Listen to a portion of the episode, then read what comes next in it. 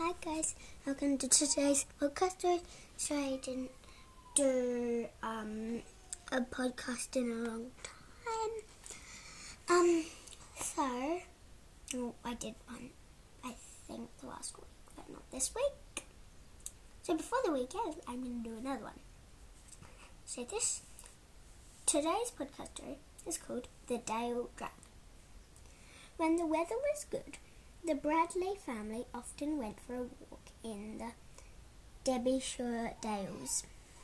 Today, the children had gone on ahead because the grown ups had stopped for a rest. Brendan and Serena had never been in this particular dale before. There was a steep rock face on one side, and they pretended they were mountains. The bottom of the dale was overgrown with bushes. Sorry, that's my baby sister. She's really crying.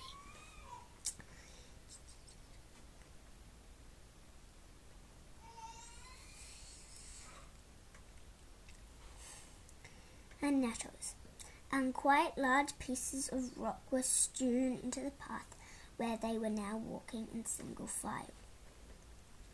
Brendan looked back and called to his sister. Hurry up, there's a cave up here. She was just about to ask where when she heard a strange voice deep and hollow. She thought at first that Brendan was playing some game, but then she saw he was standing stock still, listening just as she was. The voice grunted again. Oh dear, ouch, I'll never get out. Ow! I think it's coming from the cave over there, said Brendan. Let's just creep a bit closer and find out what it is. Oh no, let's go back. I'm frightened, said Serena. It's all right, we'll be careful. If we creep up behind those bushes, we can see the cave without being seen ourselves, said Brendan, as he crept forward stealthily. Serena followed him, too scared to remain alone. They heard more puffing and grunting as they crouched down behind the bushes. Serena could see the cave now through the plants growing near the entrance, and it wasn't very big. The puffing grew louder.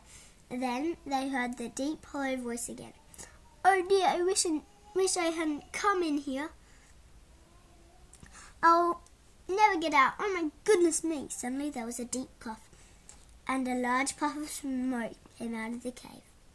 This was enough for Brendan. Come on, let's get out of here.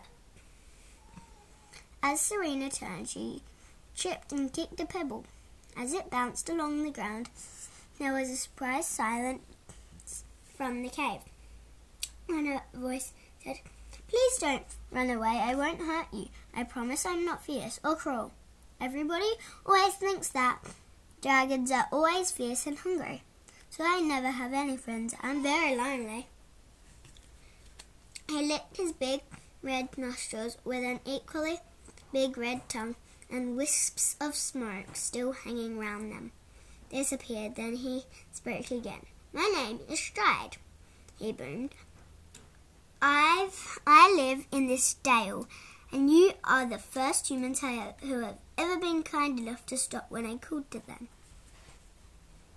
The voice went on. I'll just clear these bushes away, and then we can see each other. Don't you think that's a good idea? Wait a minute.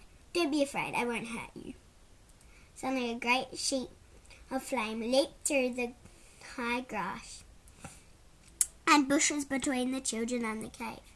There was a loud crackling and hissing as the dry material disappeared in flames. The children were much too frightened to speak or move. The flames died down, and as the wisps of grey blue smoke cleared, they saw him. He was about halfway out of the cave. His head was almost as big as an elephant's, but it was shaped rather like a horse's. His eyes were black, and his nostrils big and red. He seemed to squat over his front legs which were strong and short, and great yellow claws showed from the ends of them. He was a deep green colour, striped like a tiger with bright orange stripes. He looked very strong, very fierce, and very handsome. The children stayed still, hardly breathing. Then Brendan managed to stammer. You're a bit frightened.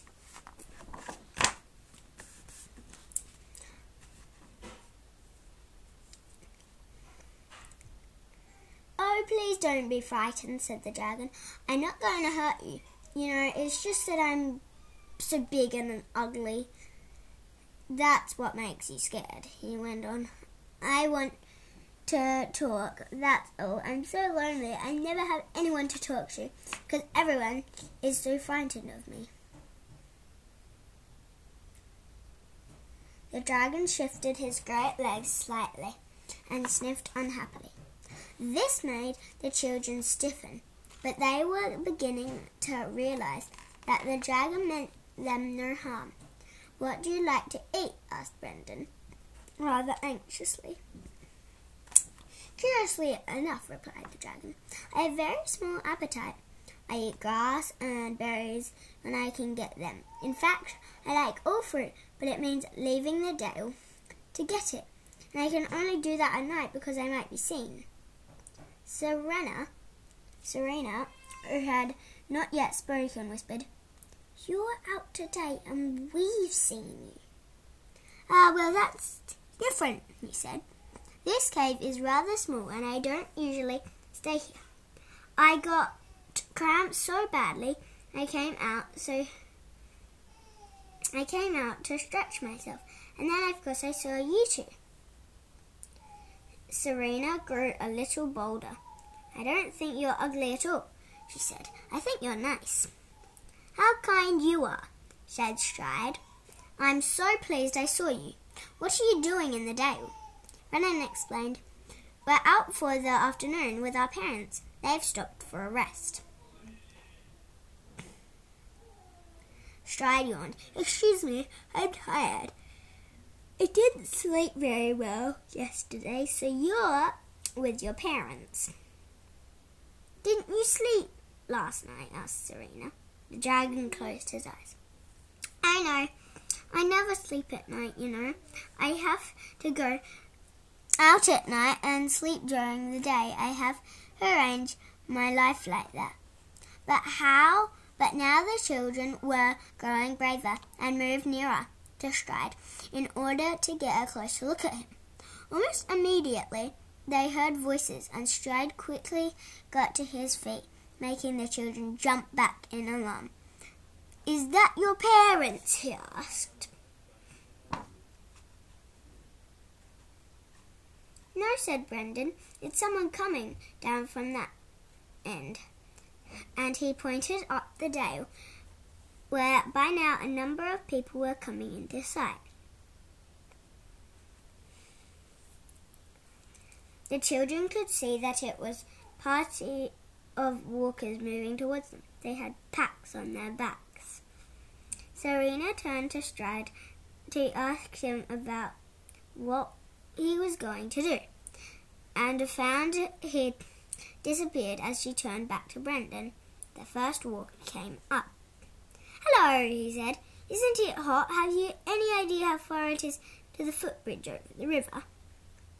Well, it's a quite a long walk, said Brendan. I don't know exactly how far. I'm not very good at judging distances.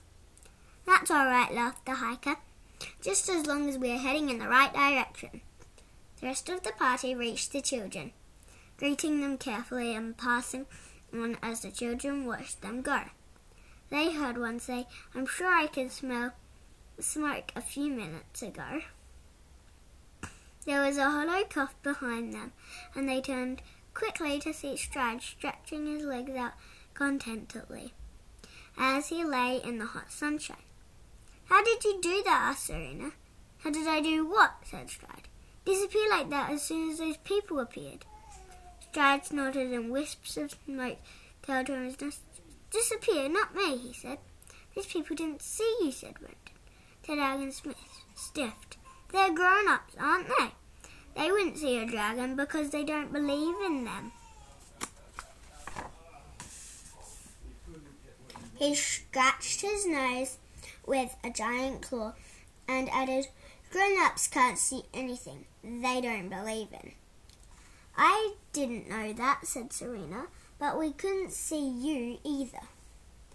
That's right, we couldn't, said Brendan, sitting down on a large piece of rock. That's because you were thinking about those people, replied Stride. That's what happens when you're not concentrating. Mum's always telling Brendan that he doesn't concentrate enough, laughed Serena. Shut up, grumbled Brendan. Just wait and see what she says to you when you tell her you've seen a dragon. Before Serena could reply, Stride said, I shouldn't bother if I were you. Do you mean don't tell Mum? said Serena. The dragon moved in to a more comfortable position. I mean, don't tell anyone, he said. They'll only say, What imaginations that you children have. Might as well keep it to yourself. That's a pity, said Brendan.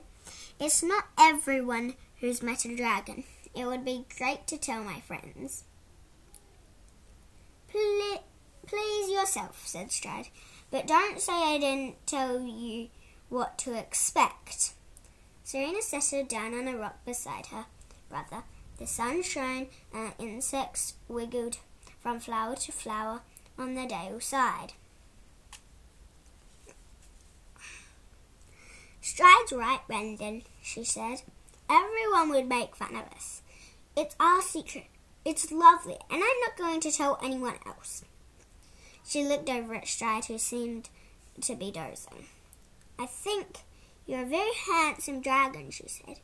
Her voice sounded very sleepy. She may not even have heard Stride's reply. Thank you, dear, he said. You're very kind. The grown ups were very warm and a bit irritable as they hurried to catch up with children.